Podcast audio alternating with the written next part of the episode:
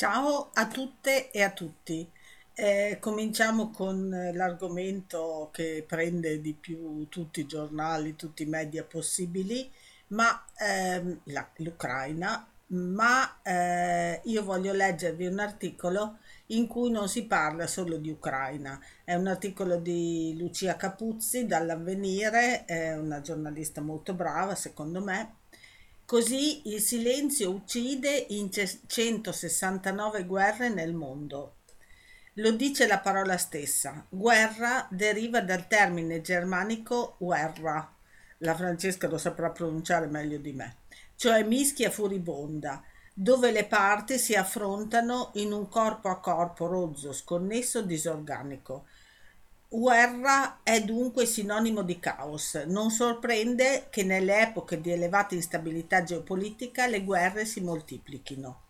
Del resto, ricordava la filosofa Hannah Arendt, esse non servono a ristabilire i diritti, bensì a ridefini- ridefinire i poteri. Più che la prosecuzione della politica con altri mezzi, come sosteneva von Clausewitz, sono la certificazione del suo fallimento. In questo tempo di crisi della politica e del suo principale riferimento, lo Stato-nazione, nuove fiammate belliche si sommano a, ve- a vecchi scontri irrisolti. Il risultato è un susseguirsi di crisi a intensità variabile che si consumano in gran parte del sud del mondo e per questo, a differenza per esempio dell'Ucraina, a distanza incommensurabile dalla ribalta mediatica. Il Conflict Data Program della prestigiosa università svedese di Uppsala ne ha censito 169 nel 2020, l'ultimo anno per cui i dati sono disponibili, per un totale di oltre 81.447 vittime, un nuovo record dopo cinque anni di relativo calo. E da allora lo scenario è ulteriormente peggiorato. Terza guerra mondiale a pezzi, non si stanca di definirla fin dal 2014 Papa Francesco. Solo tre dei 169 conflitti registrati implicano un confronto militare classico tra stati. India-Pakistan per il controllo del Kashmir, Cina e India per la questione dell'Aksai Chin o Aruchal Pradesh e Israele e Iran, oltre ora a Russia e Ucraina. Il fatto è che nel Novecento lo scenario bellico ha subito una mutazione genetica accelerata nell'ultimo quarto de- di secolo. Se la guerra fredda aveva articolato la conflittualità intorno a un unico spartiacque ideologico, dalla sua fine questa ha assunto connotati sempre più cangianti. A dominare il panorama sono, ora più che mai, conflitti interni o intrastatali. A volte un gruppo ribelle impugna le armi contro il governo, come Al-Shabaab in Somalia o i Taliban in Afghanistan, prima che questi ultimi prendessero il potere lo scorso agosto, spiega Therese Peterson, coordinatrice del Conflict Data Program. Ne abbiamo individuati 53. Altre, l'attore Stato non è coinvolto. In 72 conflitti le parti in lotta sono milizie di vario tipo che disputano il controllo del territorio. Vi sono infine 21 crisi create da organizzazioni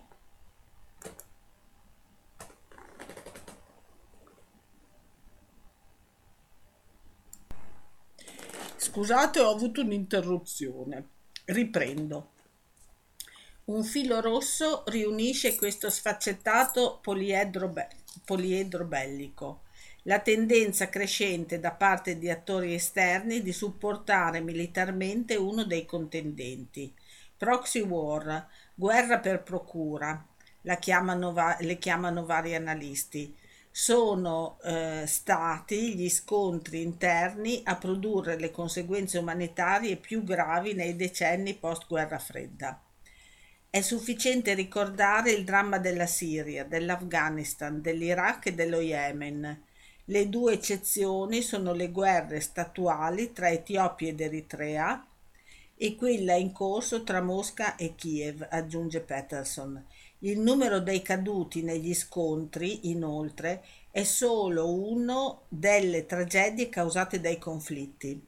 La durata è un elemento cruciale. Quanto più lo scontro si protrae nel tempo, tanto più le conseguenze umanitarie rischiano di essere catastrofiche, indipendentemente dalla sua intensità, come vediamo in Sud Sudan, Nigeria, Congo, Sudan e Somalia. Una gravità, quella delle guerre prolungate, inversamente proporzionale all'attenzione internazionale, assuefatta di fronte alla eh, cronicizzazione di crisi lontane. I due fattori, morti e tempo, si sono intrecciati in modo perverso nella guerra afghana, conferendole il tremendo titolo più lungo e letale. Va avanti ininterrottamente fra picchi di brutalità e timide frenate dal 1978. Le mille facce del dominio armato. 5.000 morti in più nel 2020. Sono stati in totale quindi 81.447 rispetto all'anno precedente, 72 le guerre fra milizie non statali e 21 quelle con governi o gruppi contro i civili. L'emergenza fame, seguita alla riconquista di Kabul eh, da parte dei Taliban, non è solo un'altra sfaccettatura. Va inclusa a pieno titolo nella categoria dei conflitti la violenza che dilania buona parte dell'America Latina, ufficialmente al riparo dalla bufera bellica dall'accordo di pace eh, in Colombia del 2016. La realtà purtroppo è di segno opposto. Le, la narcoguerra messicana, la feroce anarchia haitiana o gli scontri delle gang in Centro America hanno costi umanitari e dinamiche a tutti gli effetti bellici. È lo svelamento di quanto affermava Hannah Arendt, il cuore della guerra, di ogni guerra, comunque la si definisca, è la ridefinizione del potere. Eh, vi consiglio un libro mm, che sto leggendo che è molto bello, eh, parla di, dell'Afghanistan, il suo titolo è Kabul, crocevia del mondo di Nico Piro, eh, edizione People. Altro argomento. Per ricordare il 74 anniversario della Nakba, che commemora la creazione illegale del regime israeliano in terra palestinese e eh, l'esodo di massa dei palestinesi dalla loro patria che è avvenuto eh, dal, che avviene, cioè meglio, dal maggio 1948. Eh, questo è un articolo di Michele Giorgio.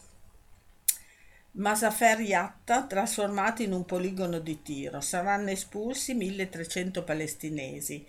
Questo è un posto molto vicino ad Attuani, eh, dove c'è anche Operazione Colomba, eh, e dove è stato eh, girato un film, un docufilm eh, che si chiama Sarura, che spero eh, qualcuno eh, ci faccia vedere.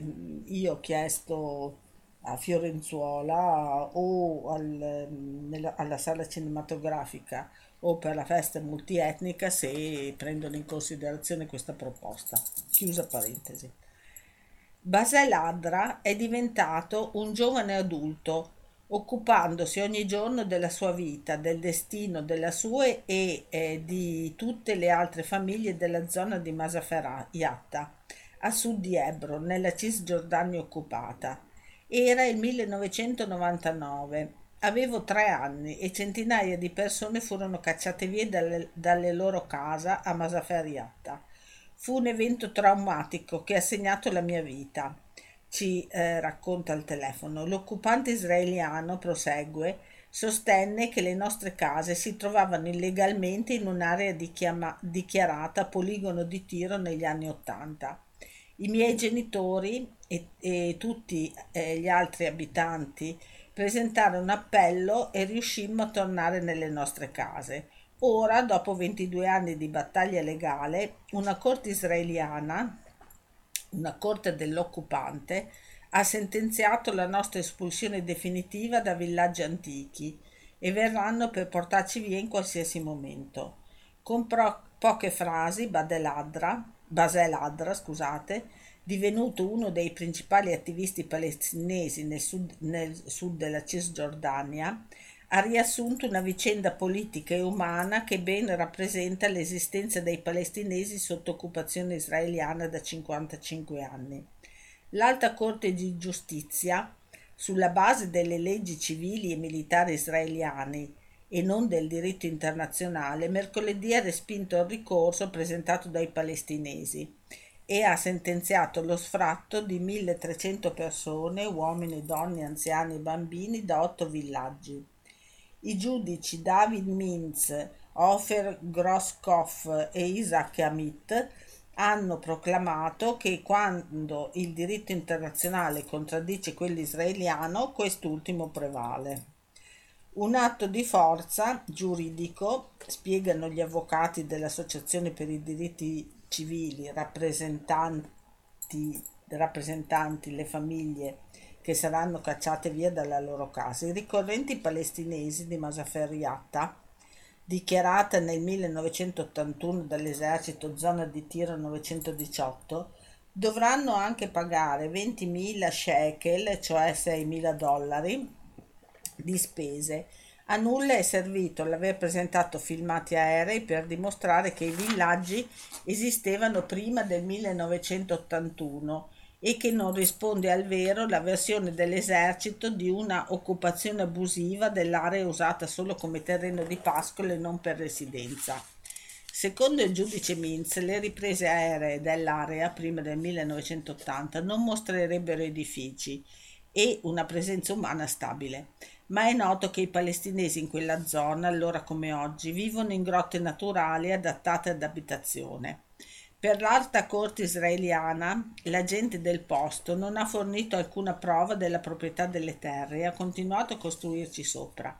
I palestinesi sarebbero, illega- sarebbero illegali nella loro terra, mentre la Cisgiordania è disseminata di insediamenti colona- coloniali israeliani vietati dal diritto internazionale costruiti dopo l'occupazione militare del 1967. Sapevamo di non avere speranze, le corti israeliane fanno gli interessi dell'occupazione, non certo quelli degli occupati.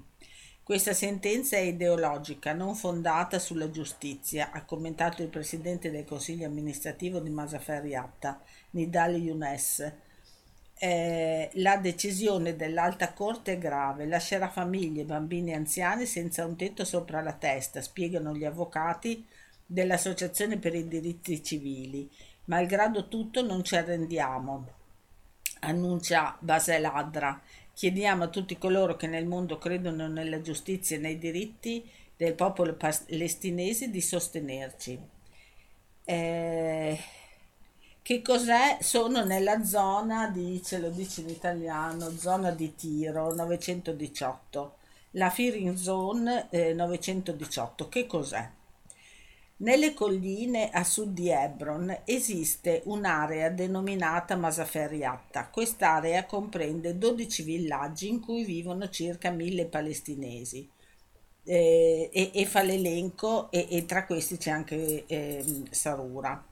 Secondo gli accordi di Oslo, questa zona è considerata area C, ovvero è sotto controllo civile e militare israeliano.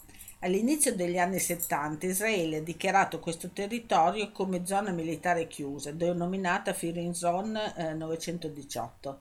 Nel 1999 l'esercito israeliano, insieme ad alcuni ufficiali dell'amministrazione civile, ha espulso i residenti dei 12 villaggi, i quali hanno fatto ricorso presso l'Alta Corte di Giustizia israeliana. La Corte, con un provvedimento ha accolto il ricorso, permettendo ai palestinesi di tornare nelle loro case e vietando all'esercito di espellerli nuovamente fino a che la Corte stessa non si fosse espressa definitivamente.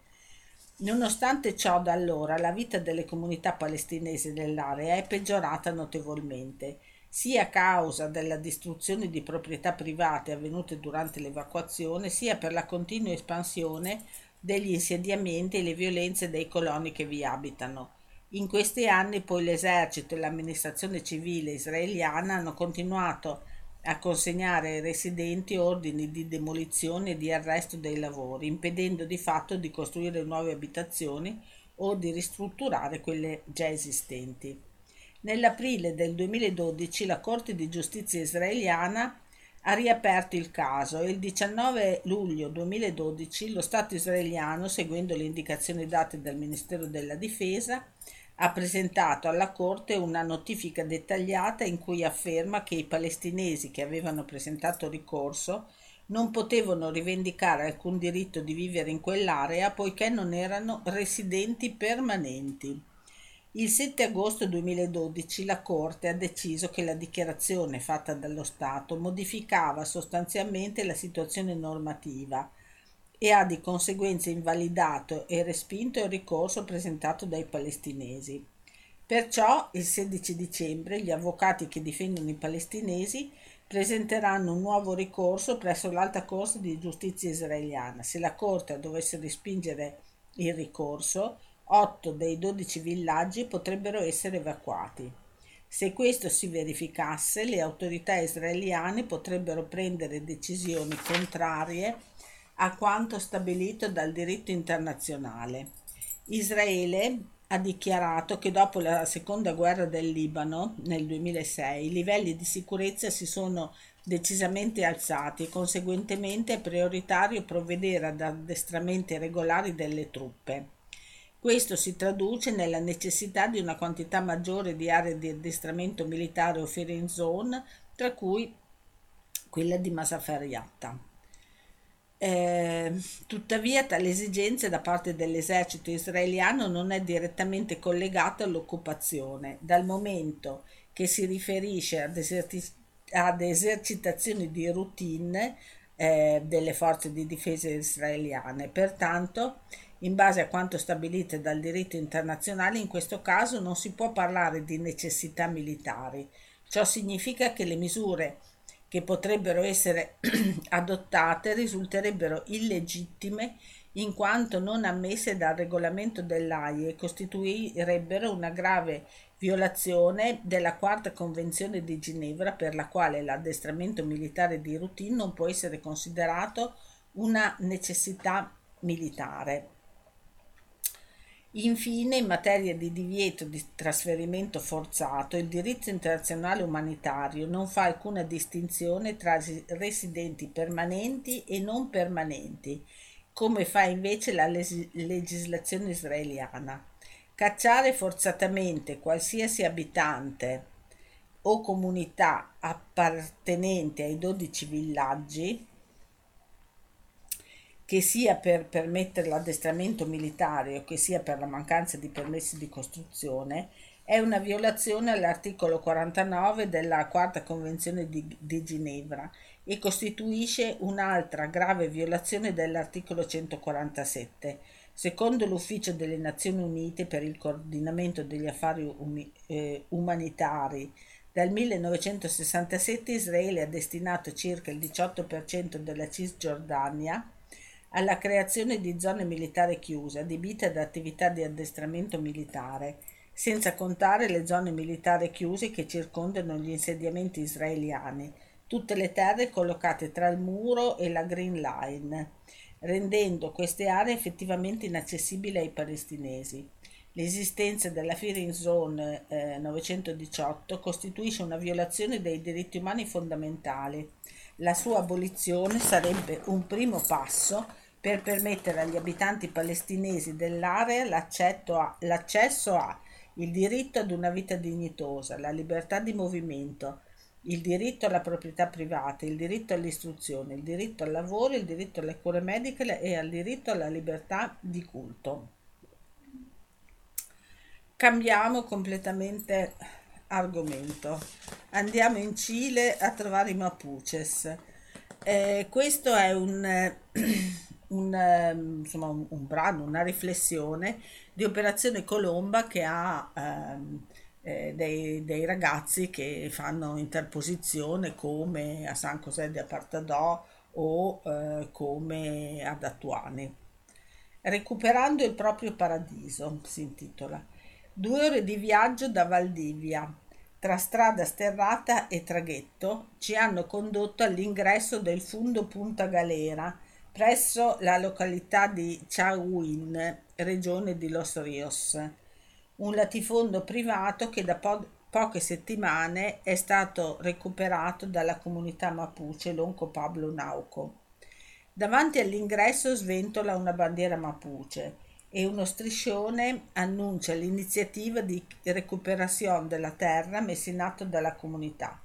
Il catenaccio che blinda il portone di accesso sembra voler trasmettere il messaggio. Qui non entra nessuno.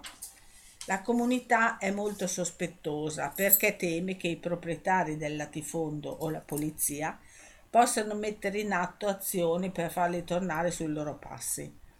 Il nostro ingresso al territorio è stato permesso dal contatto precedentemente stabilito con il portavoce dei Mapuches, attraverso una strada sterrata circondata da un lato da una ricca vegetazione di eucalipti e dall'alto dalla presenza dell'Oceano Pacifico e da spiagge vergini, giungiamo dunque a conoscere la comunità. Dopo varie strette di mano, un giro di presentazioni più approfonditi, i membri della comunità hanno iniziato a raccontarci la storia delle loro famiglie e delle loro terre ancestrali. Il territorio su cui ci troviamo, da sempre abitato dalla comunità eh, Mapuche Lafkenche, i Mapuche della costa, venne donato nel 1922 dallo Stato cileno ad una nobile francese che non si interessò mai della questione e mai mise piede sulla sua terra. La cessione del terreno non comportò quindi alcuna conseguenza per la vita della comunità indigena.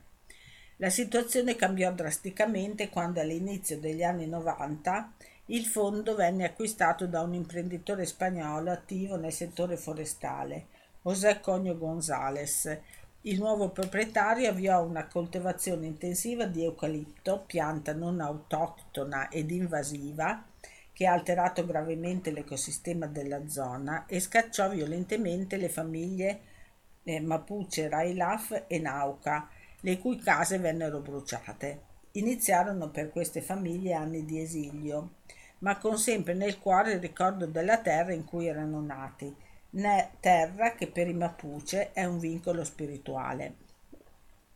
Dopo oltre vent'anni le stesse famiglie hanno ripreso possesso attraverso una recuperazione delle terre iniziata il 2 marzo delle terre dei propri antenati, stanziandosi nei pressi dei resti delle vecchie case bruciate, dove vari membri della comunità sono nati e cresciuti prima di essere costretti a trasferirsi nelle vicine località di Corral e La Union.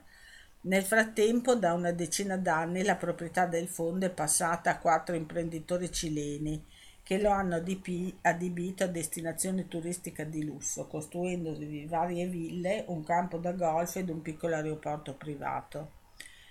Eh, Ernaldo Nauco ci spiega anche che ancora prima di procedere con l'occupazione fisica delle terre è stato avviato un procedimento presso la Corporación Nacional de Desarrollo Indígena, CONADI, l'ente statale che si occupa delle questioni territoriali indigene.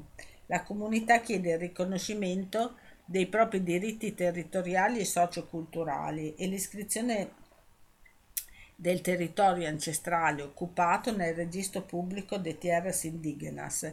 La richiesta si basa su un documento del 1947 in cui gli allora proprietari francesi riconoscevano come il, fun- il fondo di Punta Galera coincidesse con la terra ancestra- ancestrale Fute Paliue della locale comunità indigena Mapuche, nell'attesa dei lunghi tempi burocratici per ottenere la formale restituzione delle terre da parte dello Stato, i membri delle famiglie Railaf e Nauco, Mapuches, affermano di voler rimanere sulle terre recuperate contando sul sostegno di numerose altre associazioni comunità mapuche nonché di organizzazioni per i diritti umani che seguono la vicenda.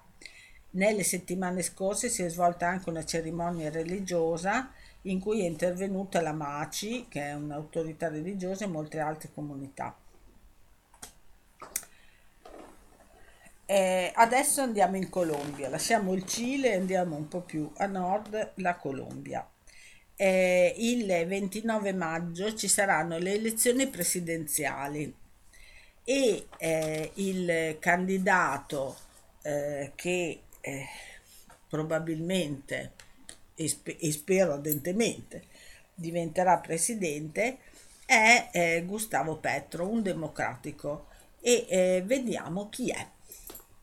Chi è Gustavo Petro? Tutto questo è vento nelle vele di Gustavo Petro. Chi è dunque l'uomo che potrebbe essere il primo presidente di sinistra nella Colombia? Ex guerrigliero del famoso M19, gruppo che durante gli anni 70 e 80 mise a segno alcune delle azioni più spettacolari nella storia del paese, come il trafugamento della sciabola di Simon Bolivar e il sequestro, tragicamente finito, dell'intera Corte Costituzionale. Petro fu uno degli artefici degli accordi di pace di allora. Insieme a Navarro Wolf divenne parlamentare eh, del partito politico chiamato Alleanza Democratica. M19 che eh, vinse un numero significativo di, di, seggi alla Camera dei rappresentanti della Colombia nel 1991. Nel 2002 Petro fu eletto alla Camera di, in rappresentanza di Bogotà. Durante questo periodo fu nominato miglior deputato sia dai suoi stessi colleghi del congresso che dalla stampa. Nel 2005 creò con altre personalità della sinistra colombiana il Polo Democratico Alternativo. Rieletto senatore nel 2006, ha portato alla luce lo scandalo della parapolitica, rivelando le collusioni di membri e seguaci del governo con gruppi paramilitari, con lo scopo di, beneficia- di beneficiare la Colombia. In quell'ambito Petro denunciò la faccendiera Enlise Lopez nel maggio 2009 incarcerata per legami col gruppo paramilitare Autodifesa Unita di Colombia, AUC.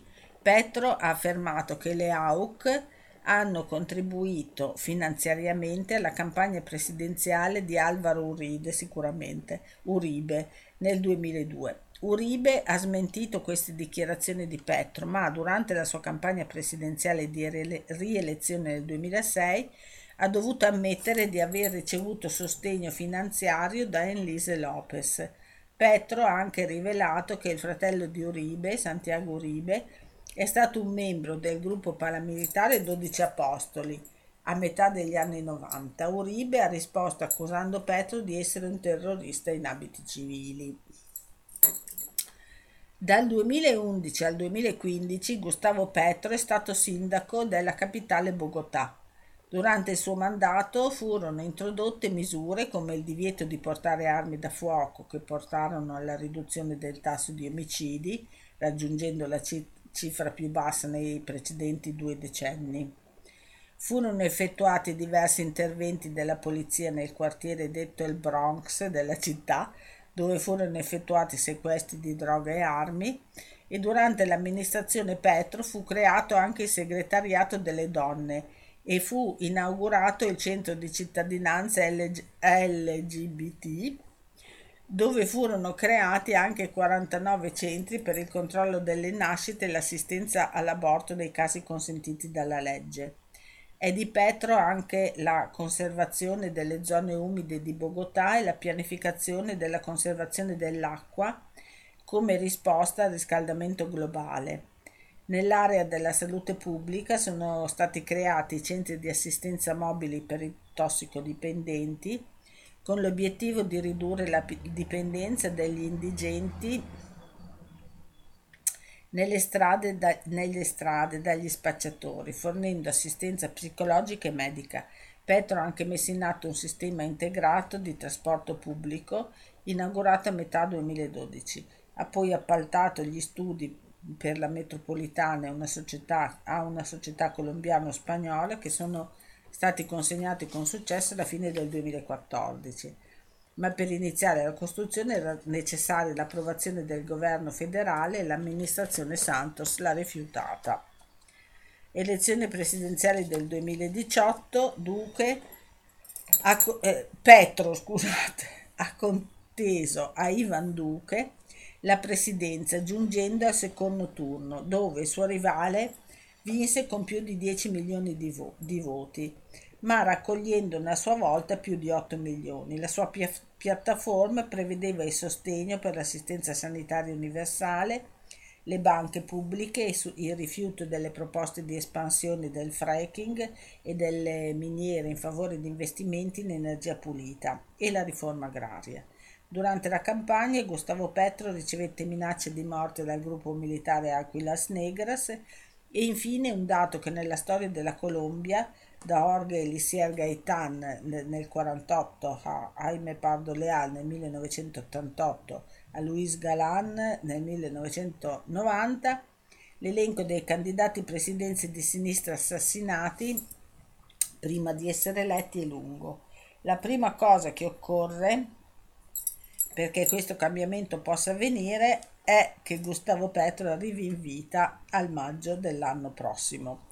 Eh, in effetti eh, Gustavo Petro ultimamente eh, ha ricevuto un sacco di minacce di morte e eh, in alcune zone dove tiene dei comizi va col giubbotto antiproiettile tutto eh, accompagnato da, da, dalle guardie del corpo, chiamiamole così, e intanto che parla, è una cosa stranissima, ha dei grandi scudi eh, davanti a sé in modo che se gli sparano il proiettile non lo colpisca.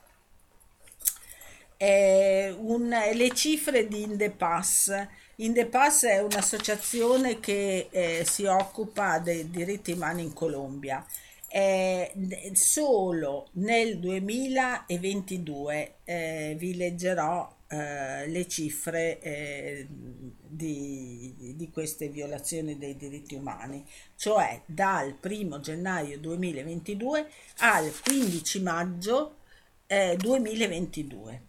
Eh, eh, in Colombia sono stati uccisi in questi cinque mesi 75 difensori e difensore dei diritti umani, 20 eh, persone che hanno firmato gli accordi di pace nel 2016 e sono avvenuti 39 massacri, cioè eh, uccisioni di 7, 8, 10 o più persone. Solo, ripeto, da gennaio a maggio 2022. L'ultima notizia, la più breve, quella che anche ci riguarda da vicino, la Sardegna dice no all'esercitazione militare. La protesta parte dal web. Fino al 27 maggio l'isola sarà assediata dai militari. 4.000 uomini provenienti da sette paesi della Nato e oltre 65 mezzi navali e aerei, compresi sottomarino parte una petizione online sulla piattaforma Change che la potete andare a trovare e potete firmare. Le persone dicono basta con l'esercitazione militare in, in Sardegna, è, è, è, anche l'appello, la petizione online, eh? eh, l'appello alla regione affinché si attivi nei confronti, eh, scusate che ho perso il segno, eh, del Ministero della Difesa italiana per bloccare i giochi di guerra nell'isola. Fino al 27 maggio, come disposto con ordinanza del 15 maggio firmata dallo Stato Maggiore della Difesa, la Sardegna sarà infatti assediata dalle esercitazioni militari della Nato alle quali parteciperanno 4.000 uomini provenienti da sette paesi dell'Alleanza Atlantica.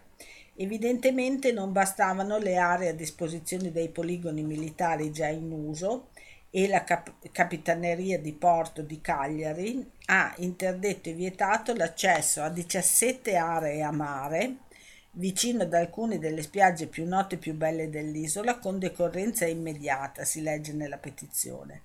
Quindi le esercitazioni NATO avverranno proprio e anche al di fuori delle aree dei tre poligoni sardi, che sono adibiti a questo, Quirra, San Lorenzo, Capofrasca e Teulada. Ancora una volta la Sardegna è oggetto di esercitazioni distruttive e devastanti.